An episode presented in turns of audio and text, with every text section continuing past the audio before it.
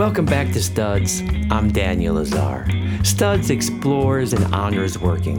It also honors the life's work of the oral historian and legendary Chicago radio host, Louis Studs Terkel. And in my effort to close the social distance, Studs gives me a chance to check in with good, hardworking people and take a deep dive into what they do for a buck. Thank you so much for tuning in, and thank you all who have reached out with kind words about this season devoted to educators. It's been a real thrill of mine to dive into the working lives of my comrades in arms. And it's been a pleasure to give the microphone to people in the classroom doing the work, helping to raise our kids, being pillars of the community. Look, I can't tell you that I loved school, but I can tell you this I love the hope that is necessarily at the core of what teachers do for a living. And in these days where hope seems hard to harness, it's been a source of great inspiration to me to be in conversation with my colleagues from around the world for whom hope is an indispensable asset in their working lives. And if you, like me, need reasons for hope, look no further than Shanti Chu. Shanti Chu is a philosophy instructor at a community college in northern Illinois. We discussed the challenges and the opportunities that the community college setting provides Shanti to pursue her duty and her calling, which is to democratize philosophy. While maintaining rigorous philosophical explorations, which is indeed par for her course, Shanti works to make the study of philosophy as much an applied art as an ancient tradition. Now, I might tell you, my dear listener, that for many years I myself facilitated a philosophy society as a co curricular activity at high schools on both sides of the mighty Atlantic. Shanti was a distinguished member of one of my first philosophy society chapters. So it was, as you might imagine, a real thrill to reconnect with her and to learn about her work. And I might also add here that in reconnecting with Shanti, I learned that she's evidently omnicompetent, enviably so. In addition to her deeply rooted commitment to community colleges, she's a vegan food blogger and a recording artist, and I have linked to all of her passion projects in the show notes. I've also linked to some of the books and videos we discuss in this episode. So, no need to take notes, my friends. I gotcha. I'm here for you. Now join me in conversation as I, like Glaucon and Thrasymachus before me, enjoy the honor of exploring life and work with a philosopher deeply devoted to community and to justice. Shanti Chu, I have been a cheerleader, if not a total fanboy of yours, for something like two decades.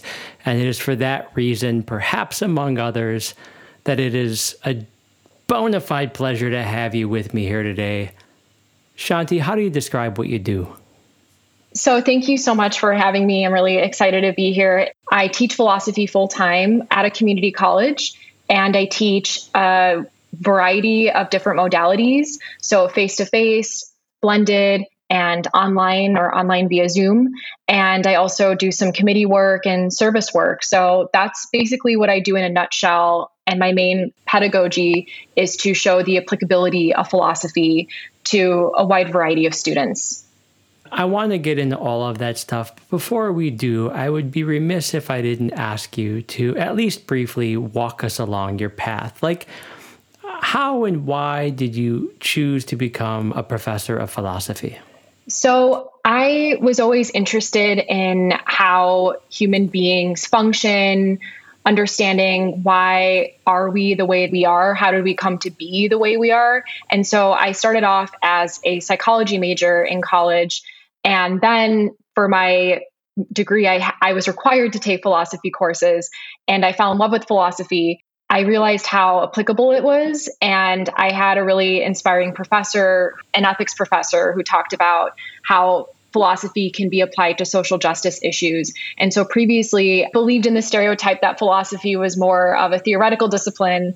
And it wasn't until this class with her where I realized, wow, I really love the kinds of questions that are being asked. I love how deep it's going, but at the same time, I also love how it can be applied to social problems and trying to, as cliche as it sounds, trying to make the world a quote unquote better place. So I ended up double majoring in philosophy. And then at the end of my undergrad, I was really struggling with figuring out whether I should go to grad school in philosophy or psychology because I really loved school and I knew I wanted to have more experiences with my education. And I also realized that I wanted to be a professor at the end of my undergraduate career just because of how I could continue to research and study and communicate with people. So I decided to do philosophy because I love how qualitative it is. There is a lot of ambiguity, and I appreciate that. And while I still do love psychology, I wasn't super excited about the quantitative, scientific, like research SPSS stuff that I had to do. So I felt that I connected more intuitively with philosophy. And then I went into a master's program for philosophy. And at the end of that, I wasn't sure if I wanted to continue on and get my PhD because even though it's a lot better now, the applicability of philosophy is not really celebrated in it, like high theory academic philosophy. And so I didn't know if I really wanted to deal with some of that. So I decided to start teaching right after and kind of see how I felt about it, see how the experience would be for me. And then I just fell in love with teaching and I realized that I just I wanted to teach full time. So after my experiences with teaching and doing service work and things like that, I ended up taking the job here at, at the College of Lake County. It's a community college out in the northern suburbs of Chicago. I'm familiar with Lake County as I went to high school in Lake County, but at the same time, I didn't go to community college myself. So it's definitely a humbling experience. And that's how I ended up where I am today. It brings me tremendous joy to learn that you fell in love with teaching. How did you fall in love with teaching? I think attention I've experienced for most of my adult life is trying to figure out how to apply theory to reality, how to apply theory to practice. And so I felt that teaching was such a great application of theory and practice because you are able to kind of share and discuss these theories with students and they can apply it to their lives and they can have these conversations together about thinking deeply regarding these issues of human identity and, and reality and social justice. And so i felt that teaching is it's very hands-on it's very concrete. And that's basically how i fell in love with it because i felt like it was that great fusion of theory and practice. And i also loved how i was learning from my students and college students are adults obviously but they're also really open to learning these ideas and and engaged in exploration. And i find that inspiring for myself as a human being too. I'm really glad to hear that you remain inspired. And i want to talk about your work at the college of lake county. But before we dive into your relationship to your work I hope you might describe the setting in which you teach. You said you were at the College of Lake County, and I should tell you, like, I'm a real community college advocate. I think that community colleges are an underdiscussed and sometimes undervalued asset in American education. And I, I, wish more people like really carefully considered community colleges. What was it about the community college setting that appealed to you? Well, I love how it's a space for students who don't necessarily come from wealthy economic means to be able to partake in education, to be able to engage with these questions and these ideas that have typically been maybe hoarded or been exclusive for people um, who have the economic means. And so community college makes education a lot more accessible. And specifically with a faculty position at a community college, your focus is on teaching if I were at a four year institution, a research university, the focus is on research and teaching would become second. But with a community college, it's all about teaching. It's about focusing on how we can be better advocates for our students to not just inside of the classroom, but also outside of the classroom. In, in higher ed, we don't have training to be teachers we're basically, as they say, I don't like this term, but quote unquote subject matter experts. So I think at the in the community college setting, I've had the opportunity to engage in so much professional development with teaching. And it's really helped me um, connect to students a lot better than when I first started teaching. But at the same time, I can still do research. I still can publish things if I want, but I don't have that pressure to. The pressure is on teaching, and that's what I want to be doing.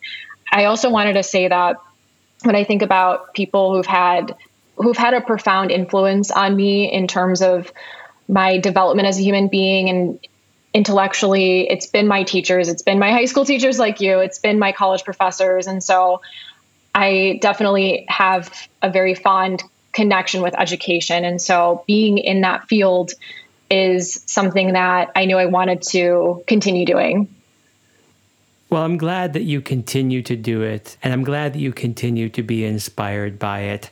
Perhaps a little bit less inspiring is the following question, because I, I, I have this terrible habit sometimes in these recorded conversations to not get into some of the nuts and bolts. So if you'll humor me, let's get into some of those nuts and bolts. Like, mm-hmm. what courses do you teach? Like, how is it determined what courses you teach? Do you tend to teach the same courses every semester? Like, how does that stuff work? Mm-hmm. Yeah, I pretty much teach the same courses every semester. Since the philosophy department is mainly for students who are transferring to four year institutions, I end up teaching introduction to philosophy, introduction to ethics, world religions, philosophy of gender and sexuality. So those are the main courses I teach. There's also an honors program that I teach courses in. So it's like an introduction to philosophy or ethics honors version of it. So those are basically the classes I teach. And like I said, it's a mixture of modalities. So some online anytime, some uh, online via Zoom, and then also face to face. Is there a course that you wish to teach that you don't teach? Yeah. Um, one of the places I was adjuncting at, it was University of Dayton, and I was able to teach a philosophy of race and gender class and a philosophy of revolution class, and then political philosophy class. So I really loved teaching those classes specifically at CLC, it's hard to teach more elective philosophy courses just because enrollment can be very low since they don't necessarily always transfer to a four year. So that's why I don't necessarily always have the opportunity to teach those classes, but I can infuse those concepts within intro to philosophy or ethics and, and philosophy of gender. Philosophy of revolution doesn't fly in Lake County. No, not quite. but I can put it in into my introduction to philosophy course. yeah. Well, let's talk about that intro to philosophy course. Maybe we should start here. What are your main goals in your intro to philosophy course? As I said before, my main pedagogy is to highlight the applicability of philosophy to everyday life. So, in terms of my own interest as a philosopher and educator. It's about also being able to apply philosophy to social justice issues. So, encouraging students to apply philosophy to social justice issues and their own lived experiences is definitely an important course goal because if we don't really apply it to our own lives, if we don't apply it to the world we live in, and we're not interested in philosophy to begin with, right, it's going to be a really boring class. It's going to be a painful experience. So, kind of highlighting those connections and conveying, hey, this is how it can be applied. And yeah, Plato is dead. He was alive a long time ago. His life was very different, obviously, but he's asking the same questions that we're still asking today. We're just using slightly different language. So, how can students really recognize the applicability of philosophy to their own lives, to their own lived experiences, and social justice with respect to, you know, the community college demographic is extremely diverse economically, racially, ethnically. Also, we have many first generation students. So, in terms of immigration status, but also in terms of being the first generation in their family to go to college. So, I think that social justice issues aren't just a theoretical kind of tangent for many of our students. They're living and breathing these issues that we're talking about. So, being able to kind of highlight those connections is an important course goal for me. And also, that kind of ties in with the one I was talking about, but also being able to recognize the practical importance of philosophy, the fact that we experience these questions all the time with having an existential dilemma, for example, or recognizing how we have different perceptions of reality and it can be confusing and then also recognizing our own perspective and biases when we're interpreting knowledge and experience and how we might think knowledge or our own idea of knowledge is objective but it's influenced by so many factors that we don't necessarily recognize. And we all come in with assumptions and values and biases in every situation. So being aware of that is key.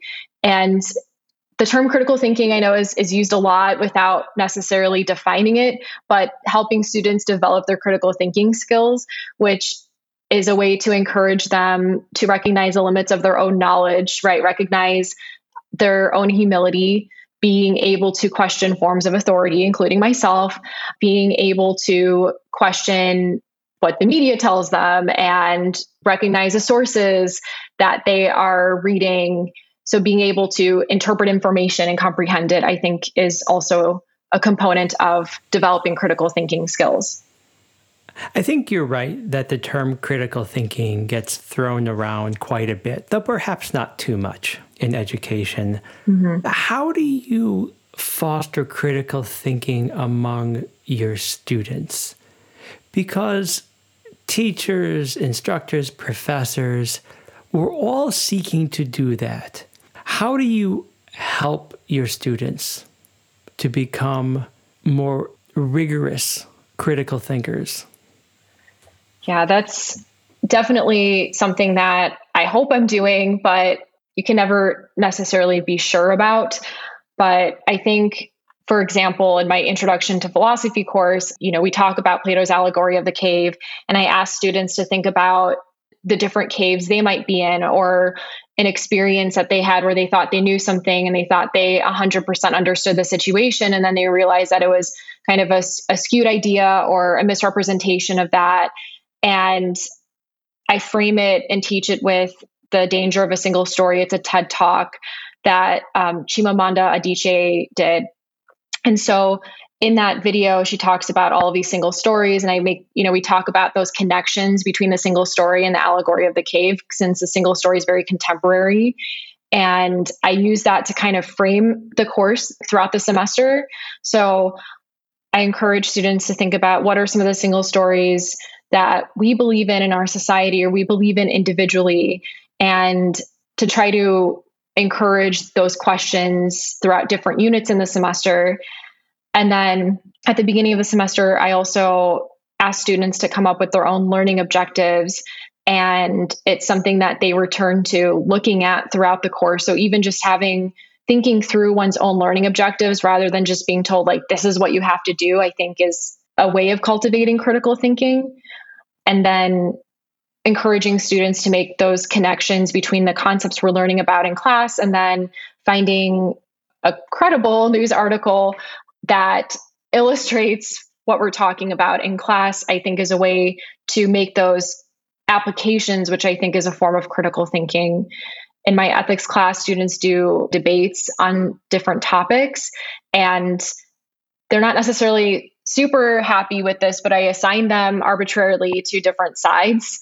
So that way, even if they don't agree with it, they're at least exposed to the different side. And with the ethics course, too, we read different perspectives on these issues, which can be extremely difficult when it's something that you really care about and you're passionate about. But as a means of cultivating that critical thinking, right, it's important to be exposed to that other side. And so students have to also come up with counter arguments in their debates and apply the ethical theories to the contemporary issues. So, for example, how do you apply Kantian theory to abortion? Or how do you apply Aristotelian virtue ethics to drug use and legalization? So I would say those making those connections, applications, recognizing one's own biases are ways I try to encourage critical thinking in my courses. Nice. Shanti, if you'll forgive me, I just want to make you smile for a second by telling you that I had just read Adichie's Feminist Manifesto in 15 Suggestions mm-hmm. with my eight year old daughter and had a really challenging discussion about it with a handful of young women at my school in Berlin. So mm-hmm. you and I fighting the same fight yeah. makes me smile. Had to tell you, hoping to make you smile. Yes. you brought up Plato twice. Let's dive into it. I don't do too much research on my guests, but I did check out your website and I did find in so doing that your intro to philosophy course it starts with Plato's allegory of the cave and it ends with Cornel West on black identity. Can you do me a favor and draw the red line from Plato to Brother West for me? Mm-hmm. Yeah, it's it it is definitely a journey through philosophy and with Plato students may have read Allegory of the Cave in high school, but I like to kind of frame our intro course around Allegory of the Cave since it's a really great way of introducing students to, the idea of questioning their realities and questioning what they thought they once knew. And I think it's done in a really inspiring way in the dialogue because it shows how people are resistant to seeing the light and there's so many connections that you can make between that and just our contemporary society and how people have to want to see the light in order to see the light. There there can be so much resistance with that. So starting off with that and then we continue to explore some of the history of western philosophy with thinkers like descartes who continue to question how how we know things. And then there's a transition between more of the epistemology aspect of the course, which relates to questioning our knowledge and how we know everything, to, okay, well, how could we apply this to social political philosophy? And then that's where Marxism comes in and questioning the human condition, questioning our work, questioning the material conditions of our everyday lives.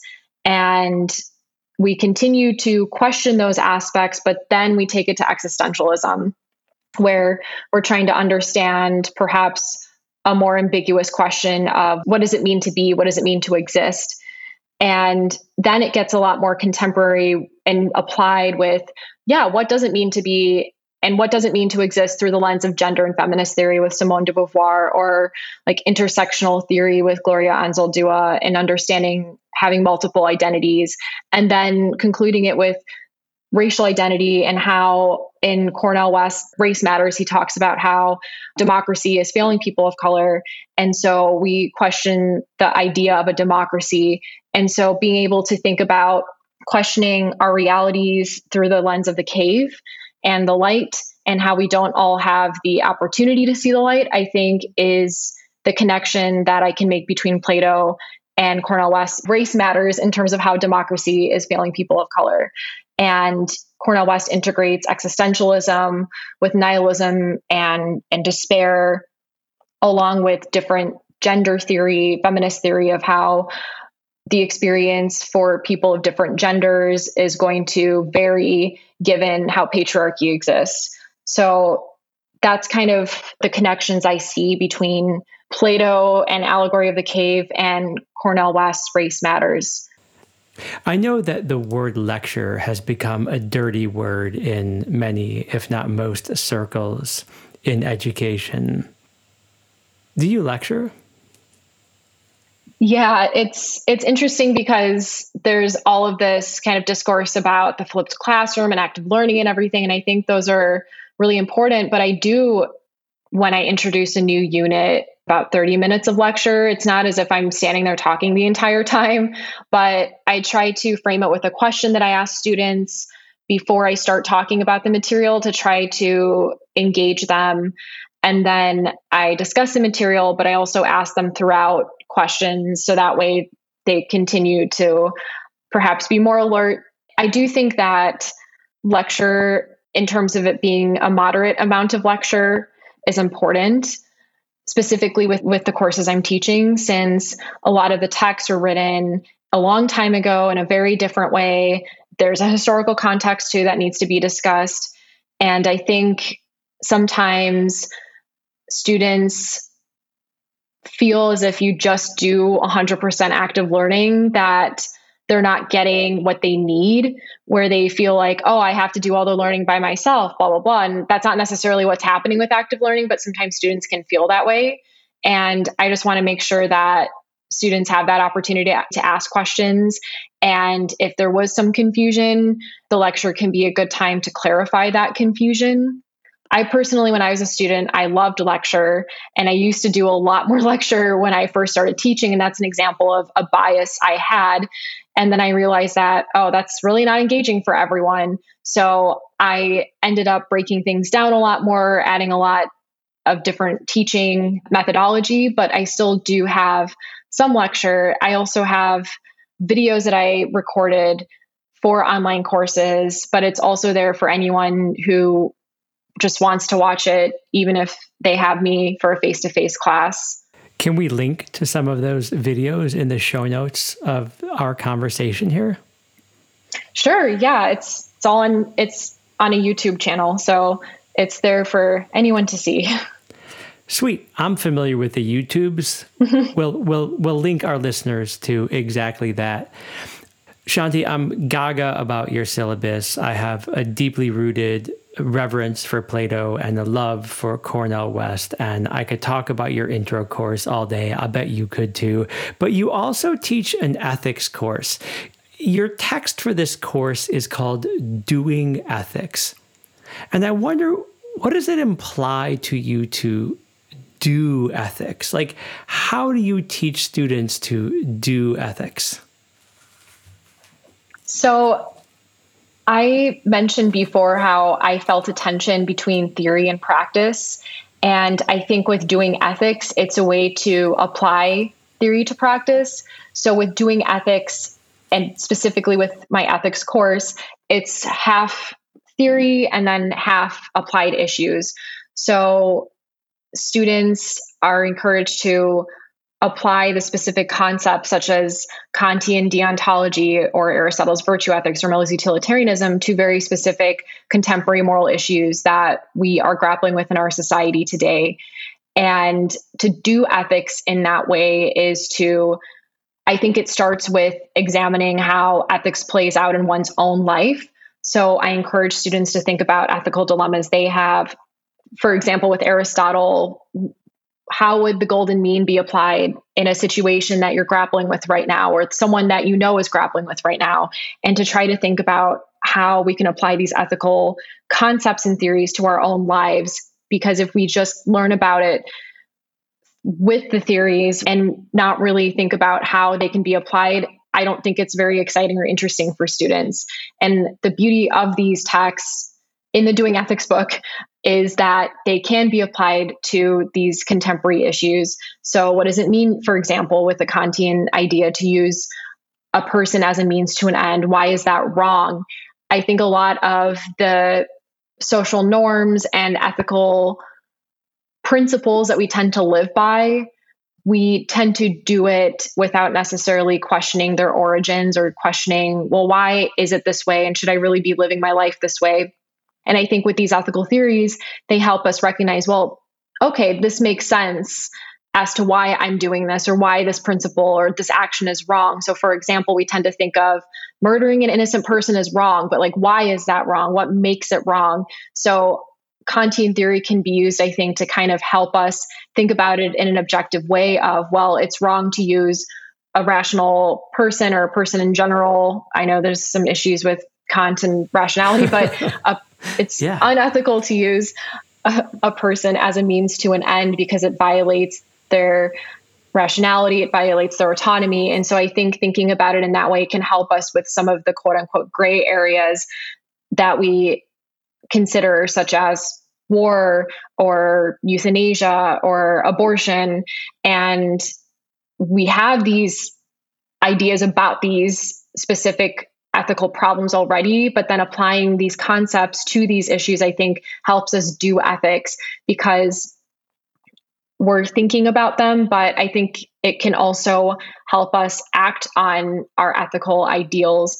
So, just as an example, with the fact that climate change is an urgent problem and it's a pressing issue, how would someone apply more sustainable practices in their lives? And how could that be connected to Mill's utilitarianism with the notion of the common good or the greatest happiness principle and doing something that benefits the majority or everyone involved? So I think environmental ethics can be a great connection that way. And for their final project, I have them changing a behavior or starting a behavior or changing a habit or something along those lines. And then for a, a, few weeks. So it's not as if it's a really long period of time. But I think a lot of students come into this course thinking about how they want to maybe change certain things or how they want to do certain things. And it's always hard actually doing it, making those changes. So this is an opportunity for students to apply what we learned and what we talked about to doing something that they care about in their lives. Some examples have been students have been veg curious and then they didn't eat meat for three weeks and then they realized, oh, it's not as hard as I thought. Or another student stopped using social media for three weeks and then recognized that they felt a lot happier and that it's important to take breaks from social media. And that can be related to Aristotle's eudaimonia and that notion of flourishing and happiness. And so those are just some examples of how I see all of us doing ethics together. I really dig those examples. And Shanti, I'm so fond of you that I'm kind of like desperately afraid that this is going to be an annoying question. But I want to press a little bit on this balance that you try to strike between theory and practice. And maybe the best way to do that is to like ask you how important it is that your students really grapple with, for example, Kant's intellectual argumentation, you know, taking deontology, for example, and its historical context versus grappling with the practical applications of Kant's challenge. Like, I dig why you want them to grapple with the practical applications of Kant's premises.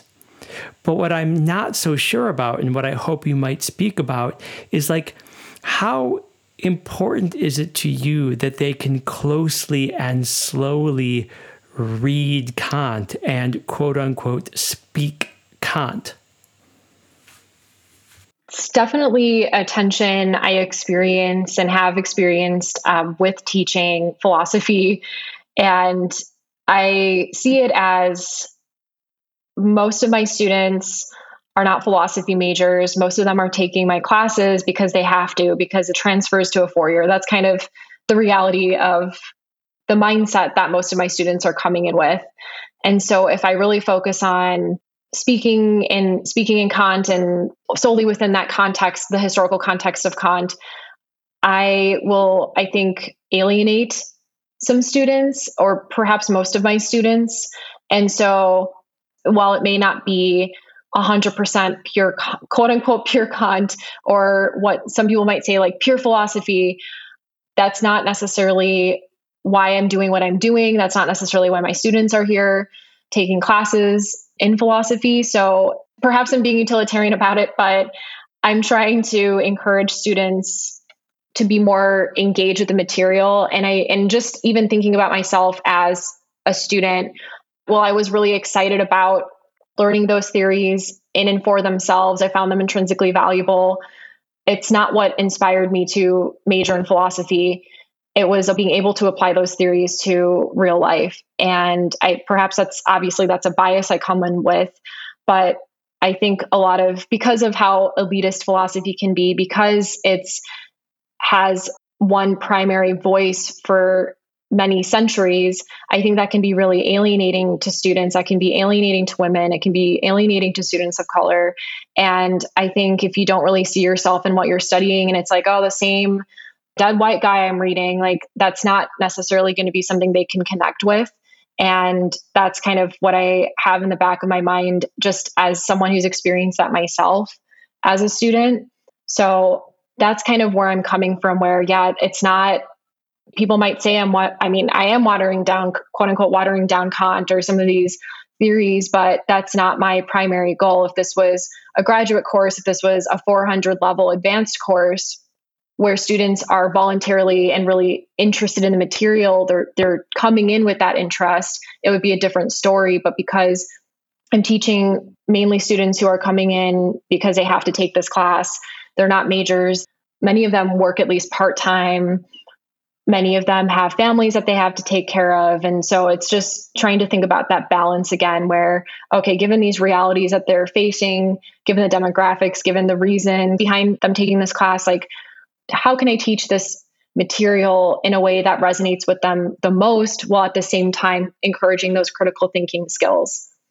Yeah i hear you. Look critics might say you're watering down philosophy or watering down Kant, but it seems to me that your effort is to democratize philosophy.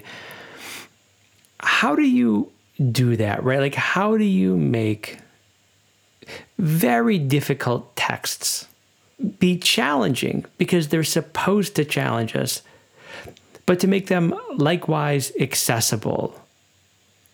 With these difficult texts, as you said, right, they are extremely difficult and we do want to challenge our students. And I think that's part of the reason why I provide a lot of material, supplemental material with notes, you know, presentations, videos, and then my my lectures as a way to try to kind of break down these ideas. But then I attempt to democratize it by asking students how they can apply these ideas to their own lives. So with existentialism, for the assignment that I have for that, I ask students to write a letter to a hypothetical friend or person or themselves in terms of having an existential dilemma. And so, what does that even mean to have an existential dilemma? And how would we apply existentialism to experiencing that apathy and that that anxiety, that that angst? Because I think, especially, I mean, at any age of our life, we we experience it. We experience multiple existential dilemmas, but I think in college, there's that anxiety about, okay, what am I going to do? What's next? What's next? And I think that assignment can be helpful with trying to apply something that's so challenging, such as choosing a major, choosing a career, and being able to live with ourselves through that process. So I would say that's an example of how I attempt to democratize it in terms of my assignments, and then in terms of the specific content I teach, it's always been a commitment of mine to teach philosophy and philosophers outside of the main canon. So teaching outside of like Plato and Descartes and Hume and to think about it in terms of okay, what about what are some contemporary philosophers or what are who are some people that I can teach that yeah, maybe someone in their ivory tower may not think of them as a philosopher, but they're a critical theorist, they're a thinker, they're a feminist. Um, they or they're engaged in critical race theory, which I know is a big scary term these days. But how like how can I infuse that material? So infusing diverse writers, infusing these concepts about diversity and identity, I think is a way I attempt to democratize philosophy. And I think that also comes just with my own interest as a philosopher and as a human being, since that I think is what initially sparked my interest in philosophy, being able to apply it to gender and race and class. Before we get back to your commitment to democratization, I have two smallish but substantial questions. First, can you direct our listeners to a contemporary political thinker that's not necessarily part of the philosophical canon that they could get their hands on and sink their teeth into? I would say uh, Sara Ahmed is, she does philosophy, critical theory, feminist theory, post colonial theory. And she just came out well not just came out like a year or two ago. Time is flying by right now but um, she came out with a book on feminist killjoys and the idea of always being that person to disrupt people's contentment or comfort with a situation. And i think that i know she's been i guess rooted in lit theory departments, but what she does is political philosophy too and post colonial theory. So I would definitely recommend her. And she has a blog too called Feminist Killjoys. And it's not just about solely about feminism, but it's feminism intersecting with all of these different issues. And I've seen her at conferences, and she's just a really inspiring speaker. But she breaks things down really well too. Right on. Well, as a feminist killjoy myself, I will happily link to that in our show notes. And then my second smallish but important question is you know, you had mentioned a moment ago an assignment you give, and I thought it was super cool. And I wanted to ask you this question by way of follow up. Do you have a favorite assignment, or at the very least, an assignment that you give students that's illustrative of some of the things that we've been speaking about hitherto? Absolutely. There's a couple. One of them, one of my favorite ones is the existentialism one. And then another one that I really enjoy, and it's pleasant to grade, it's it's fun to grade, is the final blog post. So as I said, I try to think about how philosophy can be communicated in a way that is of our times. And blogging is obviously very popular and it's done in a way that is meant to be appealing for a wide audience. So instead of having, which I used to do when I first started teaching, but instead of having this like super intense, long final term paper, I have students write a final blog post paper and it's basically them embodying the idea that they're a blogger, they have a blog, and they are exploring some sort of concept or aspect of our course that really resonated with them. And they're thinking through it, they're critiquing it or supporting it, and either infusing themselves in it or infusing a hypothetical person or just kind of thinking about it from a third person perspective. It's really based off of what they feel comfortable doing. But I think so much of academic writing and academic philosophy can be alienating because you're meant to be this objective third person. You can't use personal pronouns. And I don't necessarily think that resonates with everyone. It, it can get old pretty fast. And so with the final blog post, I'm attempting to have students embody and explore that course objective of applying philosophical concepts to social justice issues or their own lived experiences. And students have said that sometimes it's like really hard for them to start, or they were really overwhelmed and they didn't know what to do, what they wanted to write about. But then once they got those creative juices flowing, once it started coming out on the computer, they really enjoyed the assignment and they appreciated being able to put themselves in the assignment because it's not necessarily encouraged all the time. Awesome. Shanti, I really love that assignment, and it makes me wish that I still taught philosophy courses. Uh, I don't. But like you, I'm still deeply committed to democracy and democratization. And in part for that reason, I was really heartened to find that for several years you had run an LGBTQ plus resource center at the College of Lake County how did you start in that role and like what did that role come to mean to you?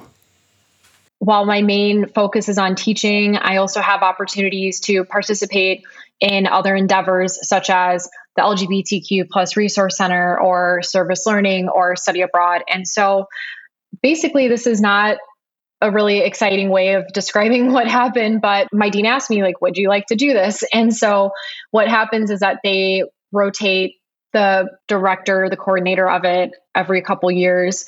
And I was really excited to do it. I thought it would be a really great opportunity to kind of work with the students who are marginalized in these various ways and also to connect with our students outside of the classroom. And it was a really great opportunity to do that because I think inside of the classroom, with teaching philosophy or just teaching in general, things can maybe feel quite formal, but outside of the classroom, you see a different side of students. That's one of the reasons I decided to do it. And also, I personally have not experienced discrimination for my sexual orientation or my gender expression.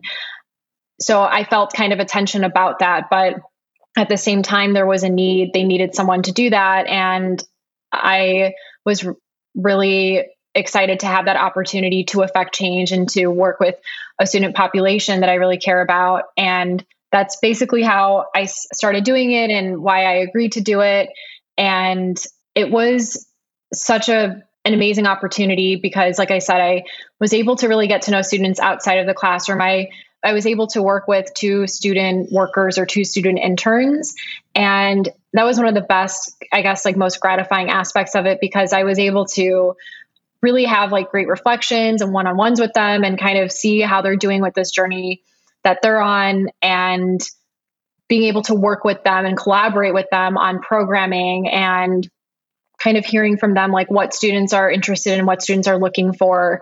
I learned so much. And I also, even if I'm someone who, you know, I research things and I try to educate myself on vocabulary and identities and I guess cultural shifts and everything, there's nothing like learning directly from your students about that, seeing what they're going through and engaging in these conversations with them. And even just you know being in in the resource center the physical space of that office students would come in and hang out and talk and socialize. And i thought that it was really powerful to experience that. It was a privilege to experience that because it's as if i wasn't in the room sometimes just being able to get to know students and hear them talk about various issues and their own identities i think was really inspiring for me as as someone who continues to want to learn all the time and also just thinking about the courage that so many of these students have. And i also think having this opportunity to affect change and, and work with the specific lgbtqia plus population at clc or in lake county it was really great to think about various like trainings and ways that i can I kind of felt like I was a liaison between the students and the faculty or the students and the staff since there can be that disconnect. So I think that was really helpful to me in terms of working with other faculty because you know faculty members might be confused about oh what what language should I use and what should I do and what should I say and so being able to help faculty cultivate a safe space and an open environment I think was also another really gratifying aspect of that. And specific information and practices that I've implemented myself into my classes from what I learned from my students at the Resource Center. It's just, it was really powerful. And it was just such an authentic connection to have with the students. Yeah, and it seems like it's really wrapped up in your deeply rooted commitment to empowerment. And I know that in addition to working in the LGBTQIA Resource Center, your work as a philosophy instructor speaks to that commitment to empowerment. But it's not just you empowering your students. I think it has something to do with your own empowerment also. And I say that because of something I read on your website, and I hope you don't mind if I read to you from your website and then ask you a question do you mind? Oh, no, go ahead.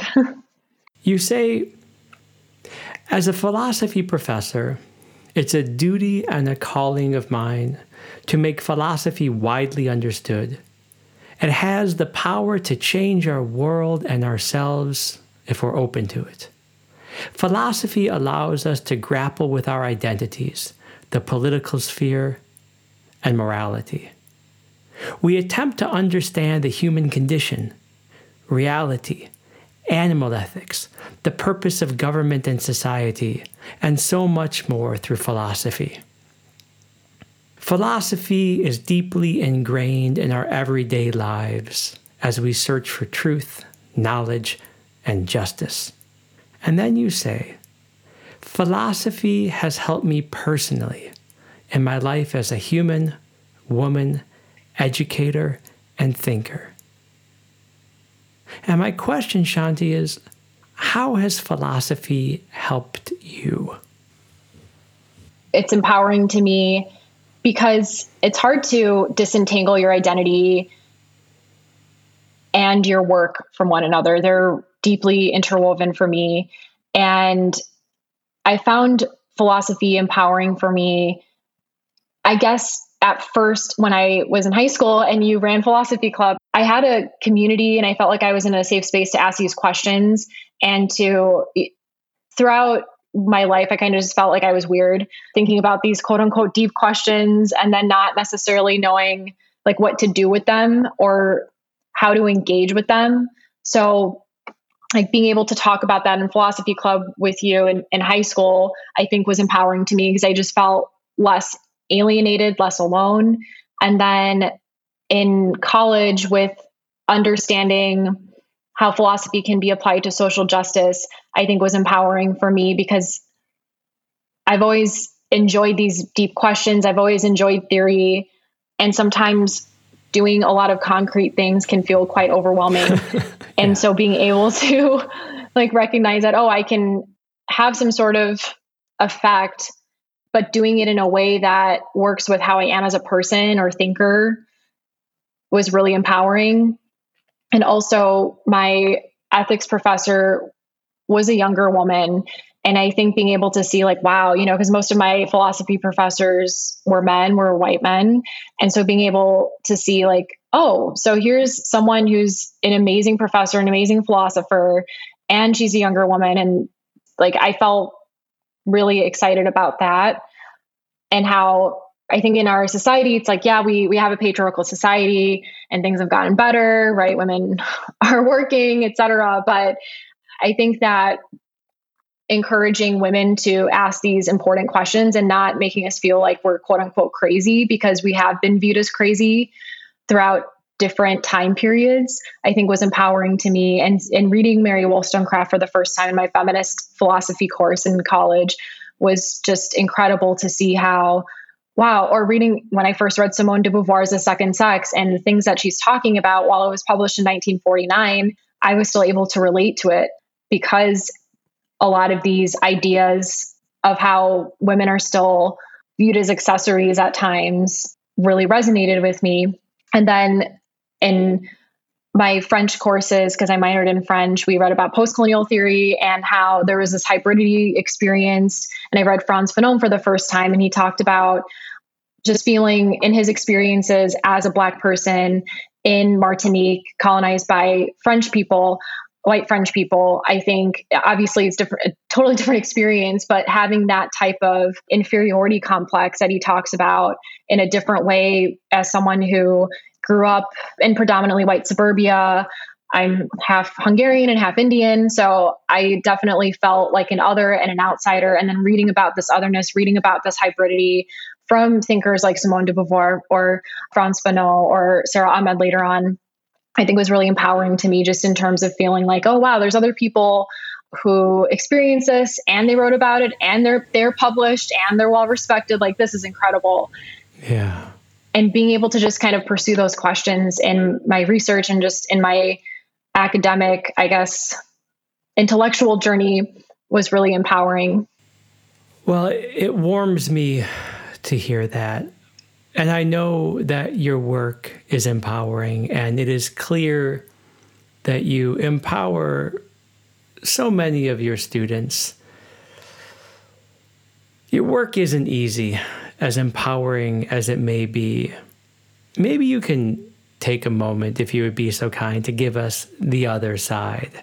Like, what's the grind of it all? Like, being a philosophy instructor at a community college is it's not the easiest job in the world.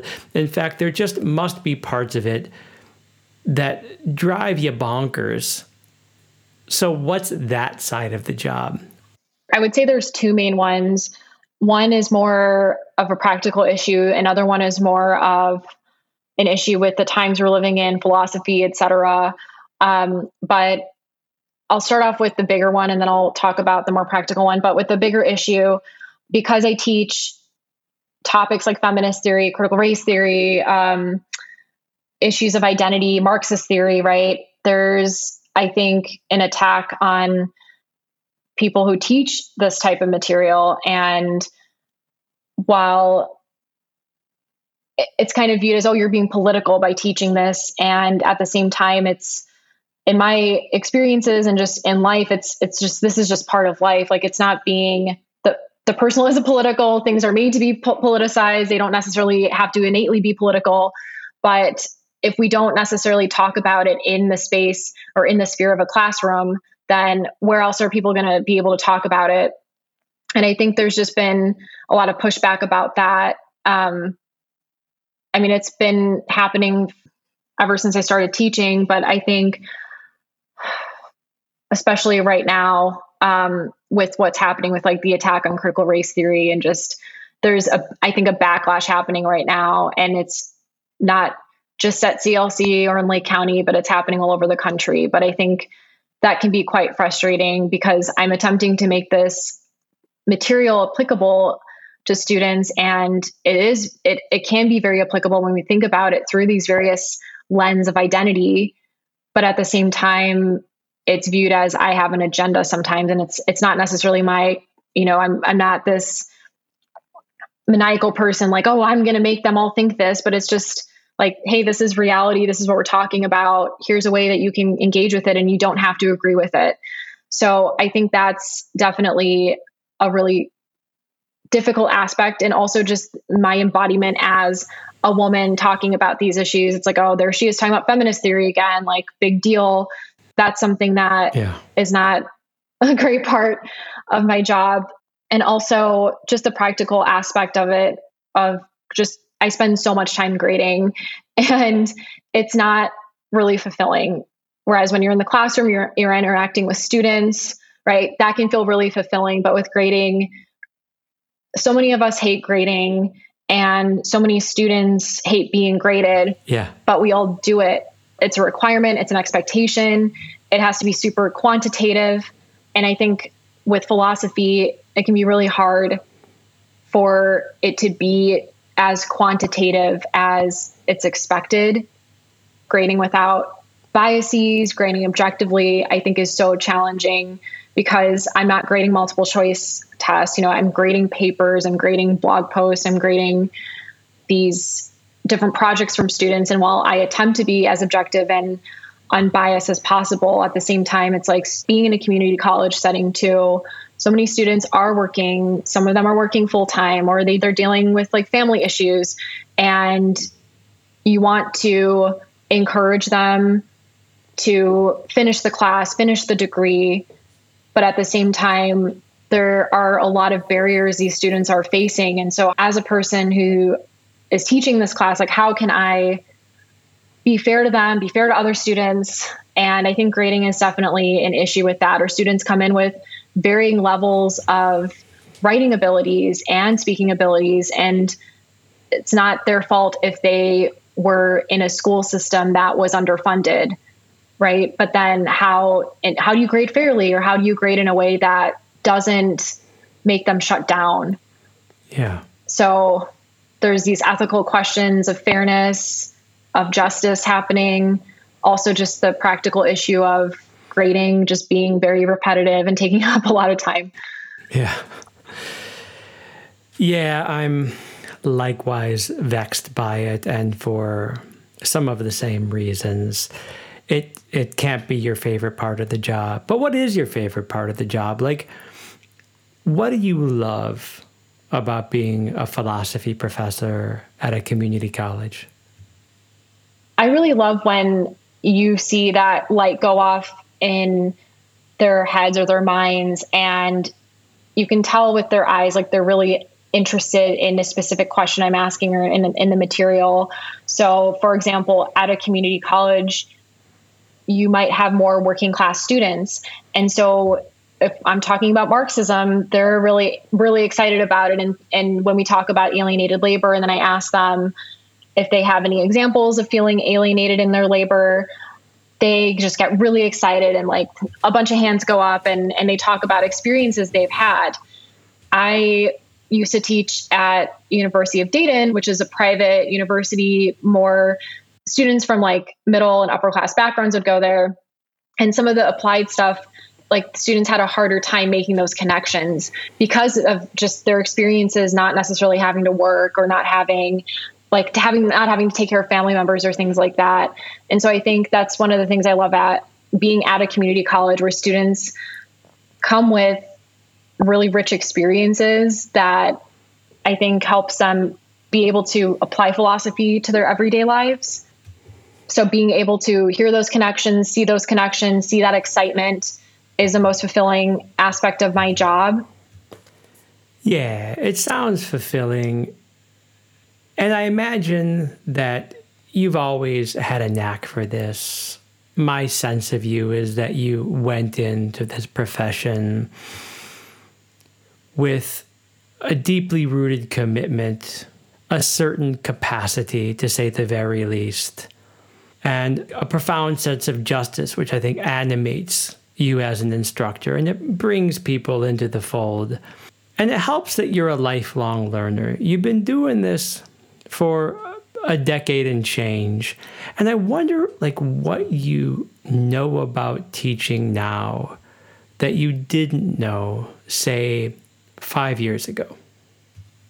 I think especially in in the past 5 years embracing the fact that you can't plan every minute of every class to a T and being okay with more spontaneity, yeah. being okay with you may not necessarily have the time to do everything you wanted to do in that class, but hey, students were really excited about this and it sparked this great discussion, and that matters more than sticking to the schedule. And it is a privilege that I am able to have that flexibility in higher ed because I wouldn't necessarily have that kind of flexibility teaching K through 12. But being able to kind of, I guess, roll with the punches and recognize that, hey, we maybe should spend more time on this or less time on this and that. As someone who really likes planning things and feels a lot more secure having everything planned, that's not always how it is with teaching, and, and that's okay. And so being able to embrace that change and recognize that students do have different ways of learning and to really infuse different aspects of pedagogy and activities and learning into my courses is definitely something that I've been trying to do more in the past five years. And I think I had that idea, especially when I first started teaching, of, oh, students aren't going to respect you if you're flexible with due dates and flexible with policies. They're just going to walk all over you. And then, especially being a relatively younger faculty member and being a woman and all these things, it's like students don't necessarily think of me when they think of a philosophy professor or as a teacher or, as an educator. They might think of like an older white man. And so I felt like I had to prove myself, like especially at the beginning of no, I, am firm on these policies, et cetera.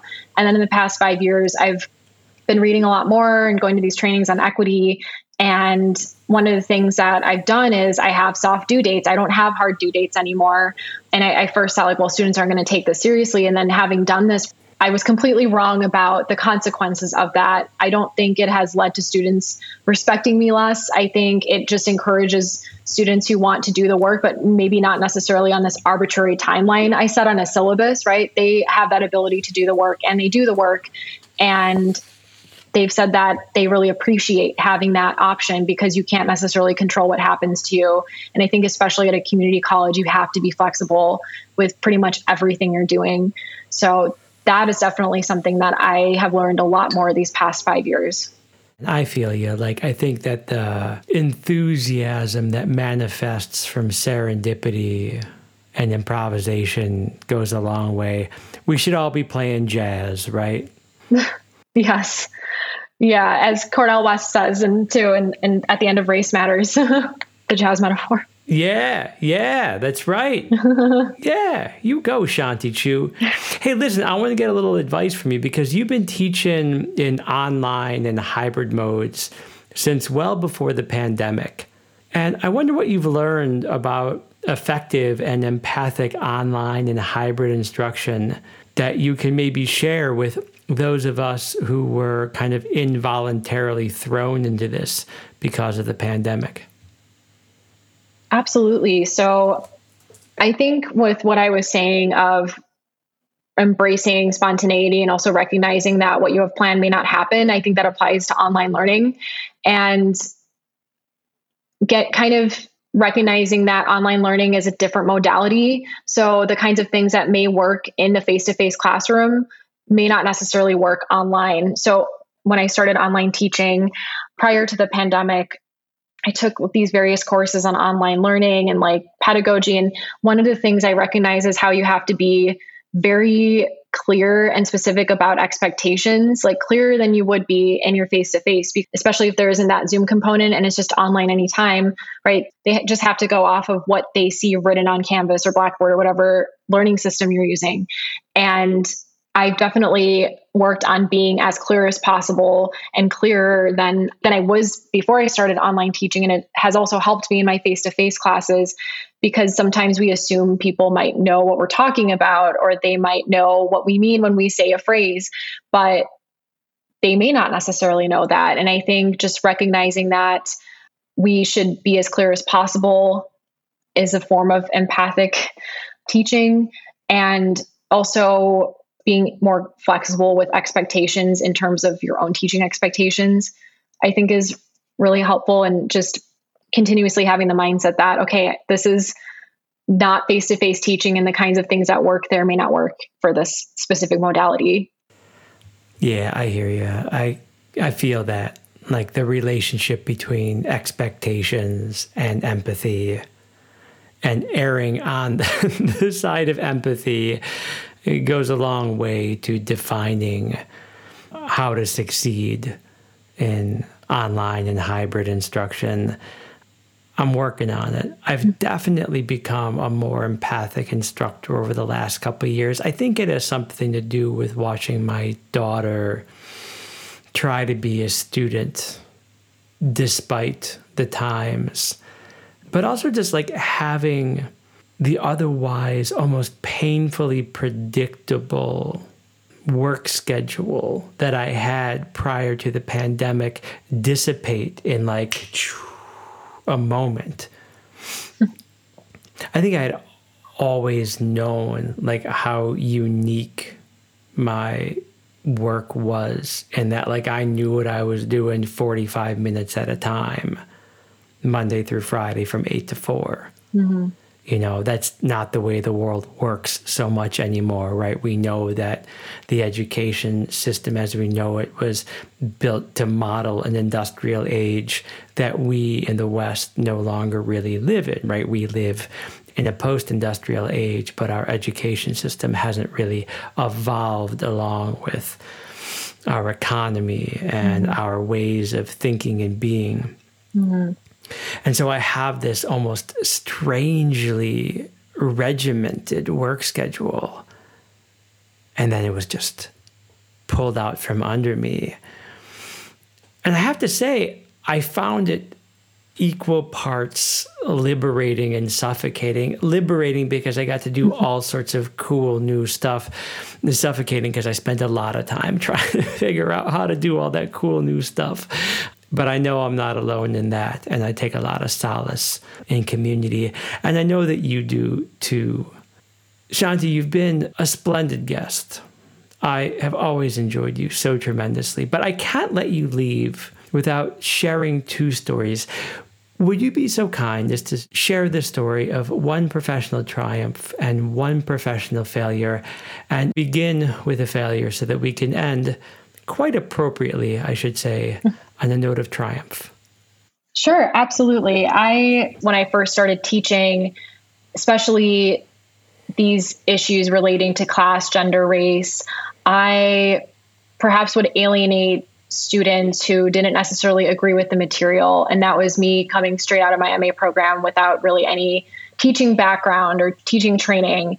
And over the years, I or I think I have gotten a lot better at not alienating people and trying to encourage more questions, more disagreement with the material too, with conveying that, hey, you do not have to agree with this. Let's think about this together, right? Here are some of these counter arguments that are given for this. And I think that with students who have various political views, I have attempted to make the classroom a more inclusive environment in terms of that when I first started teaching, I was definitely way more, let's just say, like biased liberally in in my classes, and that was definitely a failure. Yeah, I think I might have done some of that as well. Mm. Live and learn, grow and evolve. Try not yeah. to be vessels of shame and pain, right? yeah. Something like that. Exactly. All right I want the success. Let's hear it. So, on the flip side of that, too, when I think about how I'm attempting to empower my students intellectually and also as humans, um, one of the topics and ethics that I teach about is oppression and I I discuss like various aspects of oppression. One of them is racism. And so I had a student who she w- she came into the class she wasn't really excited about taking ethics and i think for like probably the first half of the semester she wasn't very keen on what we were doing and then i taught bell hooks during our unit on racism and she was just very excited. She felt intrigued by the material. She felt like she could also personally connect with the material. And she had told me that reading Bell Hooks was life changing for her. And she was just really excited that she had the opportunity to do that. And just hearing that and seeing that unfold in class, I think it's definitely a success because it is the idea of teaching material that can be empowering to students is something really important. And for that to happen is exciting, unique, and really emotionally intense too. But it's such a fulfilling aspect of of my work. And I know it's so fulfilling for your students as well. Shanti, I've long thought that you're an earnest, empathic, and an endlessly kind person. And I'm so honored that you joined me in conversation on this podcast. It was a true pleasure. Thanks for being here. Thank you so much. It was a wonderful engagement to be able to discuss all of these topics with you as someone who I admire. So thank you. All right, my friends, that was me in conversation with philosophy instructor Shanti Chu, a fountain of inspiration, and like I said, a reason for hope. If you enjoyed our conversation and you'd like to support independent creators, I got an easy way for you to show your support. Just head on over to patreon.com slash duds. You'll find the link in the show notes. I'm happy to reward you for your support. You can get a little something in exchange for a wee donation. And if you're not in a position to patronize my project and you need to take a free ride, I get it. We're good, but you can still do your part to help maybe just do this hit the follow button or the subscribe button right now. And tell a friend or a loved one to listen to your favorite episode. It'd be pretty easy just to send them this episode with Shanti Chu. She's amazing, and remember, I linked to a lot of the things that we discussed in the show notes of this episode. And I would be remiss if I didn't say that you would be remiss to not tune in next week, where I'll stay in the field of education and dive into the working life of Berit Ebert, the Vice President of Programs at the American Academy in Berlin. Berit's a real star, and I know you're going to enjoy that conversation. So I'll look forward to being with you again in two weeks. And between now and then, I hope you're finding joy in all things autumnal. I'll talk at you soon.